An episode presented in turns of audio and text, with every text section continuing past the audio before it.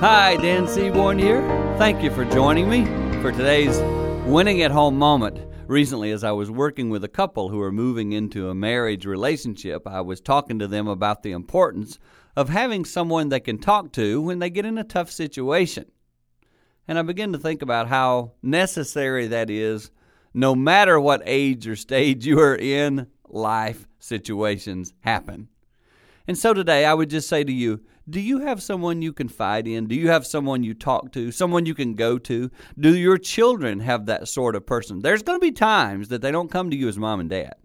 So make sure you establish with them someone you trust and they trust, someone you can co trust to help you in those situations. Life has a way of throwing things at us even when we feel we're prepared. So it never hurts to have that little backup support. That's an idea that I believe will help you win at home.